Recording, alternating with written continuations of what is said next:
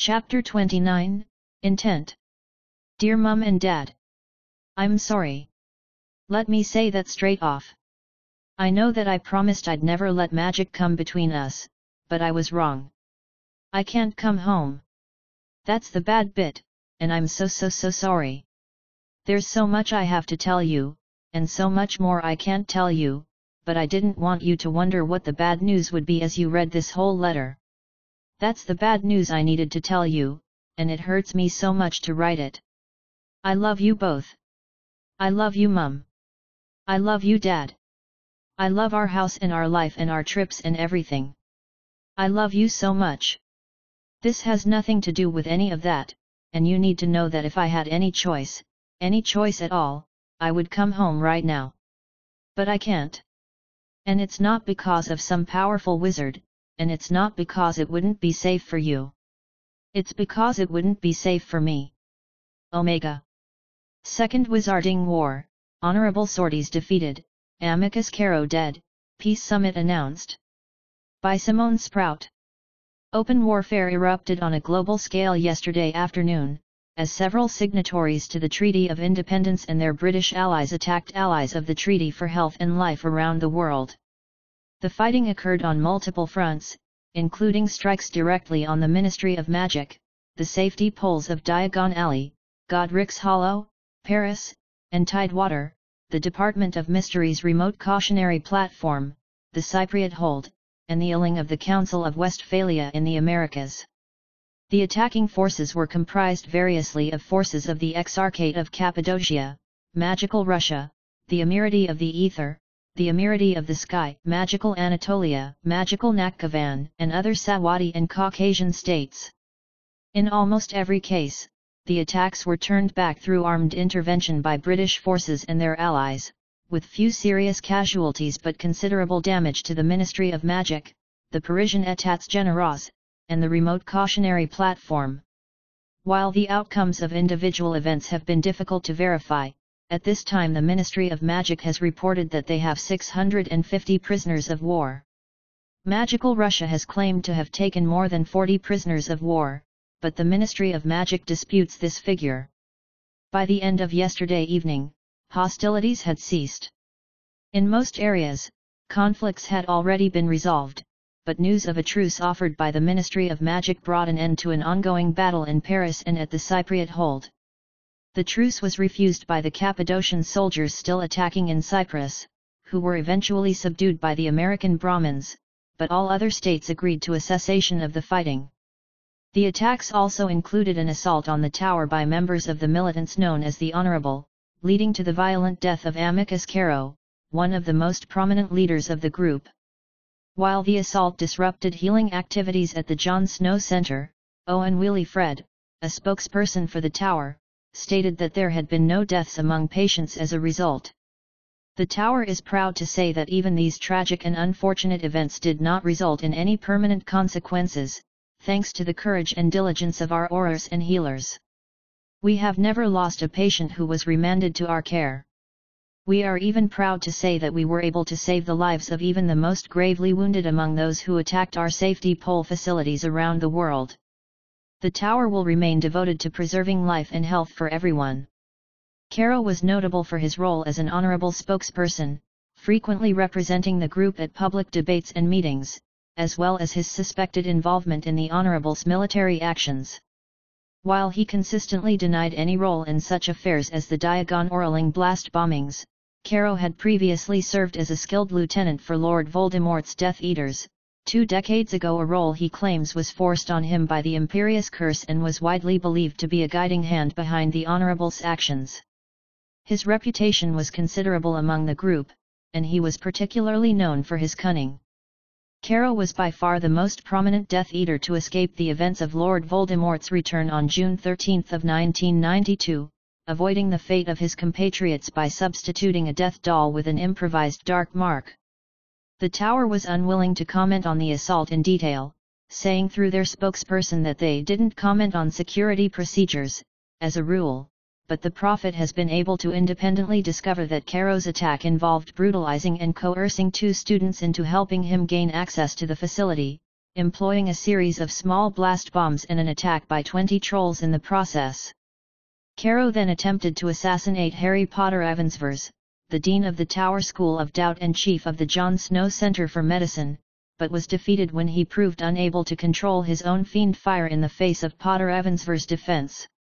Much of the success experienced by the life and health forces throughout the evening may, in fact, have come from the incident, at least one Auror was willing to state under condition of anonymity that Carrow survived for a short time after the attack, during which time his occlumency barriers were down. This would flatly contravene Tower policy on healing, and was vigorously denied by Tower spokespeople. As events are ongoing, a later edition of the Prophet will contain updated reports about yesterday's events and continuing developments. Omega. April 30, 1999. On the shores of the Lake of Teeth, where the Black Hills end, Tirina NOC. Three figures of shadow stood facing each other, their bodies taut coils of animated darkness. The weather in Tir Inna NOC was foul this morning slash day slash evening slash night, and a storm was approaching. A preamble of thick yellow fog was tonguing the three visitors. Soon, milks would fall thick and white on the black hills. The three figures conferred in a dialect of Norman French now entirely extinct. You have acted, said the first figure. You sent in our bishop. She did, yes, affirmed the second figure. Events were moving without us, said the third figure. If I had waited even another hour, it would have been too late. All was ready the wolf has done its work. It was time. You were right to do so, and I would have done no differently, said the first figure, approvingly. I have accused you of haste in the past, but not now. But I must ask by what method will our peace breach the tower defenses? All our lore has not succeeded. Even the lens has failed. Lens? The lens of Kasren is sand and dust, broken long ago, said the third figure, putting shadowy hands on shadowy hips. It survives, though it was damaged in the fight when Gellert Grindelwald fell. But even it cannot see through to the tower. That stronghold must draw upon the northern lay that feeds the school, for nothing less could erect such mighty barriers, said the first figure. The third figure crossed its arms, and said nothing for a time. The others waited patiently. Finally, the third figure spoke again, guardedly. The stone might succeed in penetrating their guards although perhaps not. I had not known that the lens survived and that it too was unable to see within the tower. That information would have been helpful. All three were quiet and reflective, and stood thoughtfully as the yellow fog rubbed its miasmic muzzle against them.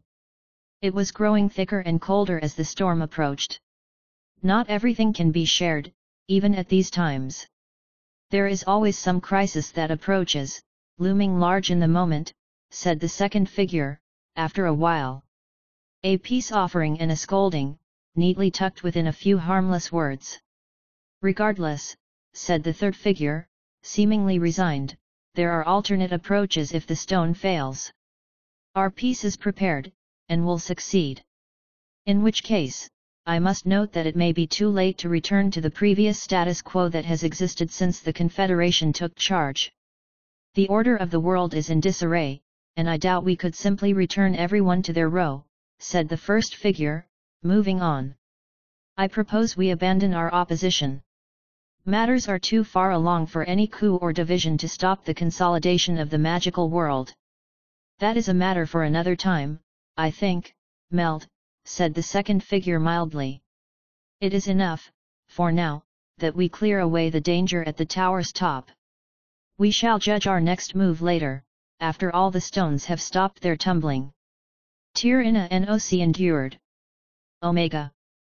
Lord Draco Malfoy of the noble and most ancient house of Malfoy was blood relation to 15 families of the Sacred 28, Speaker and leader of the Honourable, Counselor to the Nations of the Treaty of Independence, defender of three millennia of magical British tradition, and master of both ancient lores and new sciences. He rejected the tower's offer of a safety stick for travel, and scorned in sharp language the suggestion that he fly to the peace summit by broomstick. His dignity would not bear either insult. Lord Malfoy and his mother travelled by fortress instead. The declaration of intent was dominated by a single tower, three stories high, made of fitted wedge-shaped blocks of smooth tan stone. Mullioned windows ascended around the tower in a spiral, each featuring a depiction in stained glass of a notable act of a notable Malfoy. In addition to the tower, there were two broad platforms and a gate of black metal. All four of these points tower, platforms, and gate were linked by spikes of thick curtain wall that jutted out into the space beyond, protected by battlements. The fortress moved slowly and grandly, no more quickly than a learner's broom, and so it took a full ten hours for the declaration of intent to bear the Lord and Lady Malfoy from Malfoy Manor in Wiltshire up to Hogwarts in Scotland. Lord Abraxas Malfoy, Draco's grandfather, had not built the structure to speed along like a twittering sparrow. The declaration of intent was built for intimidation and war. When he was a boy, Draco's father, Lucius, had once told his father that the declaration was a muggle mimicking boondoggle of unspeakable proportions, and was generally unwilling to even admit that the thing existed, hulking in the distance on their estate and never once used. The fortress had been built around the Aachem of the Shafik family, the bronze scarab statues, capable of independent flight, had been purchased from one of the impoverished Shafik heirs only at staggering expense. Abraxas had punished Lucius for his insolence, lashing the whipping boy nearly to death, but it must be admitted that the Flying Fortress had rather severe limitations when it came to combat. The declaration of intent arrived at Hogwarts early on the morning of the April 30th, gliding high above the Scottish countryside. The Malfoys hadn't bothered with any of the complicated and difficult glamours that might have hidden the fortress from sight, and only the diligent work of the exhausted Obliviators and Professor Sinistra's conjured cloud kept the Muggles from fussing. The declaration hung in the air like a black star, Hogwarts far below. The students of Hogwarts, already disrupted by yesterday's events, were now further restricted in their movements. No one was allowed into the North Tower for divination and probability, no one was allowed into the greenhouses for herbology, no one was allowed to play Quidditch or practice flying, and no one was allowed out to the stables or the Forbidden Forest for care of magical creatures. Some classes were cancelled, although this was discouraged since it only meant chasing more gawking children away from windows. At noon, a hue and cry spread from Gryffindor Tower throughout the school as the declaration of intent began to move, once again. Some faculty seized the opportunity for a teachable moment the science program first years were required to calculate its velocity but all hope of an orderly learning environment ended when the Malfoy fortress gradually descended down onto the Hogwarts grounds the declaration of intent majestically subsided, moving in a tight spiral, until it settled down on the broad meadow outside the Hufflepuff greenhouses, along the path to Hogsmeade. It alighted with delicate slowness. Students from every house shoved and elbowed each other at every window on the south side of the school, fighting for a look. An enterprising few had thought to bring their omnioculars, renting them at a sickle a minute. Only a few minutes later, the toothy black gate jerked and rattled upwards, and a hare that had been trapped inside the Declaration's new courtyard bolted free.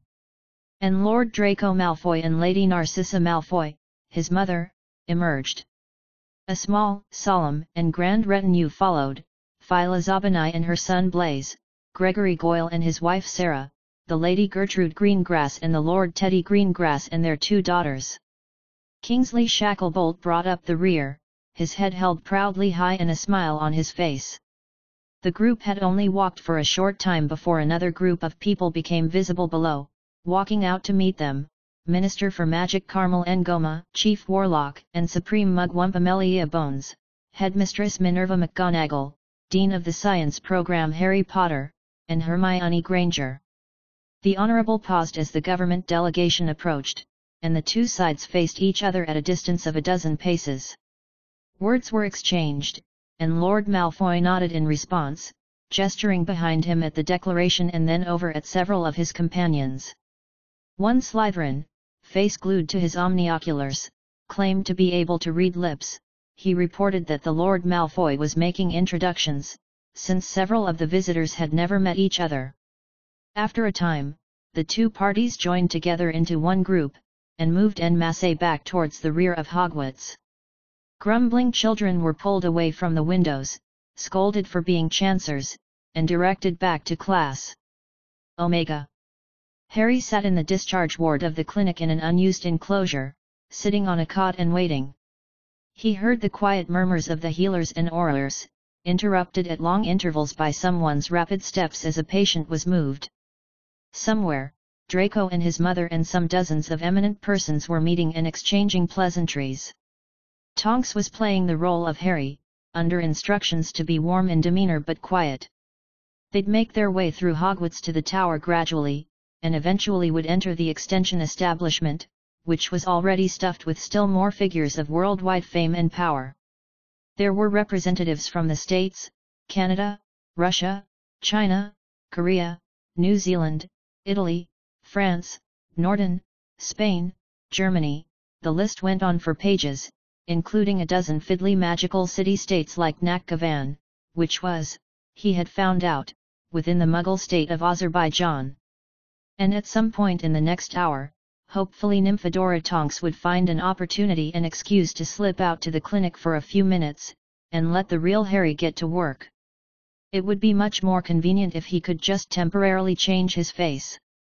Harry's vow had no sense of degrees to it.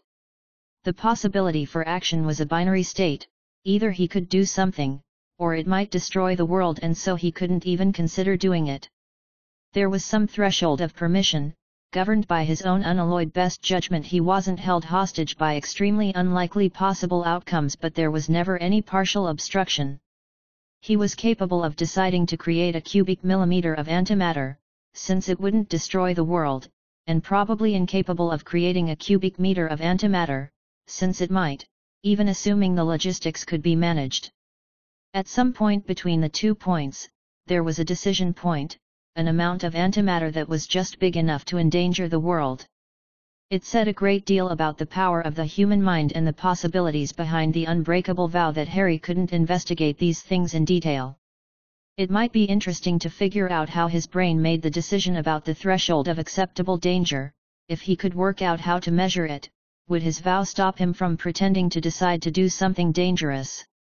For that matter, there were a lot of good reasons why you might want to have someone take an unbreakable vow to improve their rationality I will assess my beliefs with epistemic investigation, or the like but Harry had found himself unable to start that course of research, as well.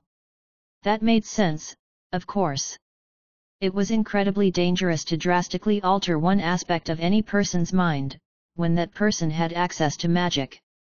Unfortunately, it was also dangerous for Harry to alter his own body with transfiguration and the stone. He could, and did, regularly check himself over for any new medical problems. And when he'd found that that he had mild brachial plexus neurapraxia, he'd been able to fix that in just a few minutes, chalking it up to years of stress keeping his shoulders tense. But changing his face just for an hour's subterfuge? It couldn't be done. There were accidents when transfiguring, and misjudgments, and all sorts of things that could go wrong. There'd been times when a healer had needed to spend an hour on a transfiguration that had gone wrong on some deep level when the thick spread magics around the tower interfered with a delicate moment, or their concentration slipped, or a dozen other things. So he sat, and waited. Oi, Harry, said Tonks, slipping past the curtain into the little enclosure. She was already half changed back to her more typical appearance, shifting slightly in height as she redistributed her flesh. You ready? she asked, as her hair shortened, darkened, and tipped itself with bright turquoise. Her face was the last to change, giving him an uncomfortable view of exactly what it would look like if he grew breasts, changed his hair, and lost two inches of height. Absolutely, he said, standing up. He tugged on either side of his robes, to settle them more lightly on his shoulders, and adjusted his ponytail. It was bound a little more loosely than usual, so that the front would droop just enough to hide some of his scar. It would be less distracting to some people, a message of prestige to others, and a signal that he knew how to play the game to a select few who were canny enough to understand. The Malfoys knew it wasn't you, but I'm not sure anyone else of that lot noticed, said Tonks, adjusting her own robes. Best assume they've communicated, though. I saw a bucket load of meaningful stares into each other's eyes. Anything to report on the walk through? How did Minerva handle the intrusion? Harry asked. He fished in his pocket for his left glove, and pulled it on. It appeared identical to the right glove fingerless brown leather but the small extensible space on the palm held a different ancient relic of eldritch power than the stone of permanence. Or a fragment of that relic, anyway. The cup of midnight had long since been broken when they'd found its hiding place. Tonks shrugged. She reached inside her robes, shoving her arm up to her elbow deep into a small satchel that hung at her side. The Lord and Lady Greengrass were a bit smarmy about things, turning up their noses and talking about the reputation of Hogwarts and how it'd gone from being a school to being the government. Not far off, said Harry, frowning. I have sometimes regretted not setting up the new tower somewhere in the ministry building. At the time, I thought it would help avoid any appearance of influence. O.L. Kingsley put it right, anyway. Took McGonagall's arm and said something smooth about how the government could have no better caretaker. Not that the headmistress needed the help. She's unflappable. Cannot be flapped. Tonks extricated herself from her pocket, retrieving a golden gauntlet in the process. She pulled it on, working the fingers back and forth until the gleaming piece of armor was comfortably situated. The gauntlet seemed to have no angles, except for a sharp ridge along the knuckles where the chargers fit. The fitted pieces of metal moved and slid flawlessly around each other as the witch waggled her fingers. Anything else I need to know? Tonks shook her head. All right, then. See you out there, said Harry. She nodded at him, then returned her attention to her gauntlet, squinting at one of the chargers studding the top. Harry left her and pushed through the curtain. Six of the enclosures had their green flags up, so Harry spent a handful more minutes ducking in each and finalizing the healing as quickly as he could. Only one of the patients a man named Emer, whom Harry vaguely remembered had been brought conscious, so there was little need to chat. Then he was out of excuses and delays and conversations, and so he squared himself off with the door and walked briskly out of the discharge ward, down the hall past the conjuration conjunction, and into the extension establishment. Like all of the largest departments, the establishment was to the rear of the tower. They needed the space. It would be time to reorganize soon, actually, the Advancement Agency and Ypsilanti Yard needed more space, and there was no room to expand near their current position adjacent to the clinic's special ward. Although maybe he was being silly, thinking in such limited terms, why not just install some of the first stable pocket worlds here? There's no reason for all of them to be put in orbit. Harry brushed past the pair of Aurors at the door of the establishment, and paused. There were easily a hundred guests in the room diplomats, journalists, and leaders packed in the space with half again as many Aurors. They'd moved out every last piece of equipment and scrap of furniture to accommodate everyone, and even so, the room was uncomfortably crowded. The fact that the crowd had divided itself into factions made things even worse, the Independents and Honorable had segregated themselves in one corner, Hermione was surrounded by all of her returned in the center of the room, and everyone else had formed a thick-packed horseshoe of murmurs in the rest of the available space. Five of the Aurors had been pressed into service as wait staff, and were carrying silver trays around the room with studiously neutral expressions, serving drinks brought in from the Conjuration Conjunction, next door. He could smell mint, they'd cast fresh air charms to make the cramped quarters more comfortable. As Harry appeared in the doorway, the conversations all rose in volume for an instant, then died away.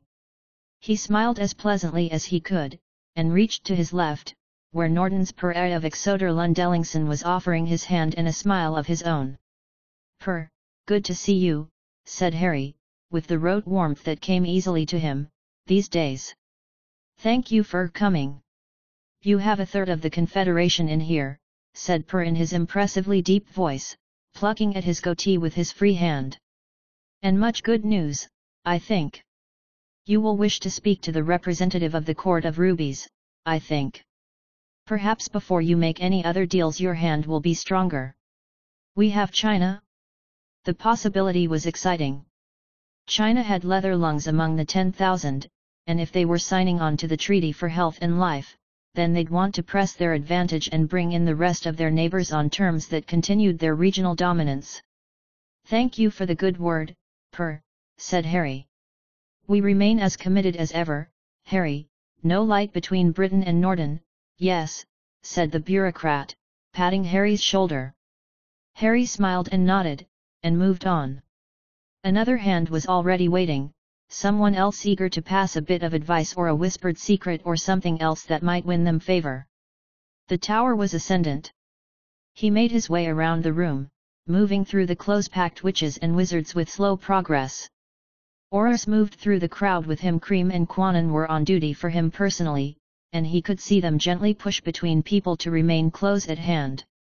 He had time to exchange no more than a few words with anyone, shaking each person's hand and murmuring something blandly pleasant, speaking about his appreciation for their advice or compliment. Harry did take the time to confer with three people for some minutes, pausing as he reached each of them and taking the time to have a more substantial conversation, Counselor H.I.G., the visitor from China, and Minister Ngoma. H.I.G. was all smiles, his delight almost physically palpable. Harry was fairly sure that he'd walked out of the room having secured 10 favors and 20 alliances, particularly since recent events had shown how much influence the Council of Westphalia and HIG personally wielded with the tower. The American had few specific things to say beyond warm congratulations and some cutting comments about Phila Zabini's formal robes. Harry couldn't evade the trap, and said something noncommittal. HIG's grin widened, now that Harry had confirmed his suspicions about a body double, and Harry could only keep smiling and move on with a few evasive last words. Heejin was quiet, and spoke approvingly of the quality of the fire whiskey that an Auror had brought him. He and Harry talked of fire whiskey generally, saying almost nothing pertinent to the current situation. Harry didn't know much about the topic, and asked some polite questions about the qualities of superior liquor. At some point, He Heejin mentioned that the notables had become willing to consider the tower's proposal. Harry nodded and moved on with the conversation, and after some time, he parted from the Chinese with a final expression of gratitude, knowing that the Court of Rubies had agreed to sign the treaty on the offered terms. It was a triumph. Ngoma was a more awkward conversation. Carmel Ngoma owed her office to him, and she knew it, and he was sure she resented it. But the proud and insightful politician was always willing to listen to him, and seldom interfered with Percy Weasley, her aide, in any significant way. There wasn't much cause for complaint, especially when compared to her more antagonistic predecessors, such as Junius Simple Smith, but it was still uncomfortable when they spoke. She discussed Heejin and the progress the Obliviators had made with cleaning up yesterday's conflicts. Harry was polite, but moved on as soon as it seemed like he'd given her enough respectful attention. There were more important people to see. Hermione met him as he walked towards the Honourable, stepping in alongside him. Harry nodded to her, and she returned the nod. The expression on her face was ambiguous he wasn't sure if the twist to her mouth was anxiety or amusement. Esther walked in Hermione's wake, golden gauntlet on one hand and a wary look on her face. The crowd murmured. Gathered people parted. Harry stiffened. Draco. One hand rested on the silver snake head of his father's cane. His mother held his other arm, her face wearing a fixed smile of obvious falsity. She was looking elsewhere, pointedly. Draco, on the other hand, was staring right at Harry. He looked noble or rather like one would hope from nobility, although Harry had found that reality usually fell short. The head of House Malfoy wore a black muggle suit with a sharply colored tie like a vertical slash of serpentine green. The clothing wasn't only ironic, but it also served to accentuate his trim athleticism. He was watching Harry with a smirk on his face. If you have seen to your patients, Mr. Potter-Evans-Verres, said Draco, shall we speak of recent events? The voice brought back a flood of memories. Hello. Hogwarts, 2. Father once missed a Wizengamot vote for me. I was on a broom and I fell off and broke a lot of ribs. It really hurt. I'd never hurt that much before and I thought I was going to die. So father missed this really important vote, because he was there by my bed at St. Mungo's, holding my hands and promising me that I was going to be okay. So. Science. You're going to tell me about blood. You call that a warning? You call that a warning? When we're doing a ritual that calls for a permanent sacrifice. Allies. Allies. I'll help you fix the problem with Slytherin House hating Muggleborns. And I'll say it was sad that Lily Potter died. But let's get one part of it straight. You wronged me. And you owe me. You should die. You should die for having killed father. If you can give me that, I will do anything. I will do anything. I will break the world, if I have to. But if you fail to hold up your end, I will break you, instead. Do you understand me, Potter? Granger can't handle this, Potter. She can't cast it. And she's killing herself with trying. Harry, no. Oh, Harry, what will we do? What can we do? I am the knife. And it will be a grand thing, to cut. Harry blinked rapidly, but could feel tears running down his cheeks, anyway. That was okay. Maybe even desirable, he thought distantly. It would humanize him, and it would be a story, and it really didn't matter worth a damn anyway since he couldn't have stopped crying, even if he'd wanted to. Yes, Lord Malfoy. We can speak in the meeting room. Harry said. His throat felt like it was closing up with emotion, but his voice sounded weirdly normal. We can agree on some basic things, I think, before we are joined by the many people who deserve to speak their piece. Agreed, said Draco calmly. Harry stepped back a pace and raised one arm to indicate the door, bowing his head slightly in high style. It was a dramatic gesture, and put everyone's eyes on Draco again for a moment, while Harry pulled himself together. Theatre for the masses. Draco nodded. He turned to kiss his mother's cheek, gave his friend Gregory Goyle his own reassuring nod, and walked towards the door. Harry and Hermione followed. Draco's cane tapped loudly on the stone underfoot as they left, cutting through the renewed whispers of the representatives of the world's great powers. Omega. One month ago. Somewhere. Fenrir Greyback was a ruin of scars and blood. Werewolves must have prey. The call of the moon induces a blood madness among the cursed. If they have no prey, then they worry at their own flesh. There are ways to mitigate the suffering, of course. The most brutal method is for the werewolf to simply arrange prey to hunt during the full moon. The savage wolf will not turn on itself so long as it can savor the richness of human flesh. In the old times, certain warlords of India were known to indulge themselves in this manner, believing that the lives their beast selves consumed would perpetuate their own. More than one legend hints that this was the very origin of lycanthropy, born from the desperate efforts of a mad mage to preserve his youth. More humane lycanthropes were forced to try to restrain their animal selves, designing and constructing pit traps or bonds that would hold the raging wolf. While the wolf could tear steel like soft cheese, willing goblins would sell so-called Crinos chains that were impervious to tooth and muscle. Unfortunately, this led to an easy way for the wizarding authorities to trace and hunt down the lycanthrope purchaser, so far too many werewolves chose not to run the risk. Many more innocents were maimed or killed as a result. The miracles of modern poti however, have allowed the lycanthropes of today to consume the wolfsbane potion. This amazing elixir can't prevent the change, but it does stop the transformed wolf from being driven into a rage. For 20 years, werewolves have been able to stop the excesses of their beast selves. Soon enough, however, the knowledge of that potion may pass from memory, for there has been a cure for lycanthropy for nearly five years. The brilliant wizards of the tower discovered it, and the story passed in whispers from sufferer to sufferer. Not everyone sought the cure at first, fearing that it was a trick. Such ploys had been tried before by wizard governments, and those accursed with the greatest hope often paid the greatest price.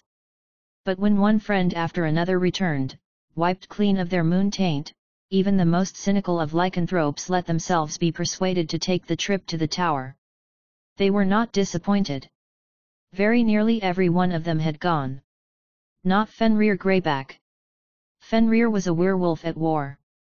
He had sworn eternal opposition to the government, to the uncursed, to muggles, and to anyone and everyone else. His resentment was as unreasoning and savage as the beast he became each month. It has been said that no one is ugly from the inside. But Fenrir had nothing but hatred in him, burning him up like a hot coal of spite. It burned in his belly and distorted his mind. Was he insane? Was he sick? Was he evil? Semantics. Fenrir was a werewolf at war, and let that be enough for now. There was no end to the war, even now, as he wept with anger and beat at the bars of his cage.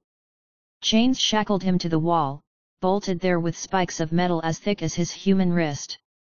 An elf would come and feed him, sometimes. He didn't know how long it was between the meals hours. Days? When the sneering elf in a ragged belt would throw him thick chunks of meat. And sometimes he would wake up with blood in his mouth. That was how he kept track of the months.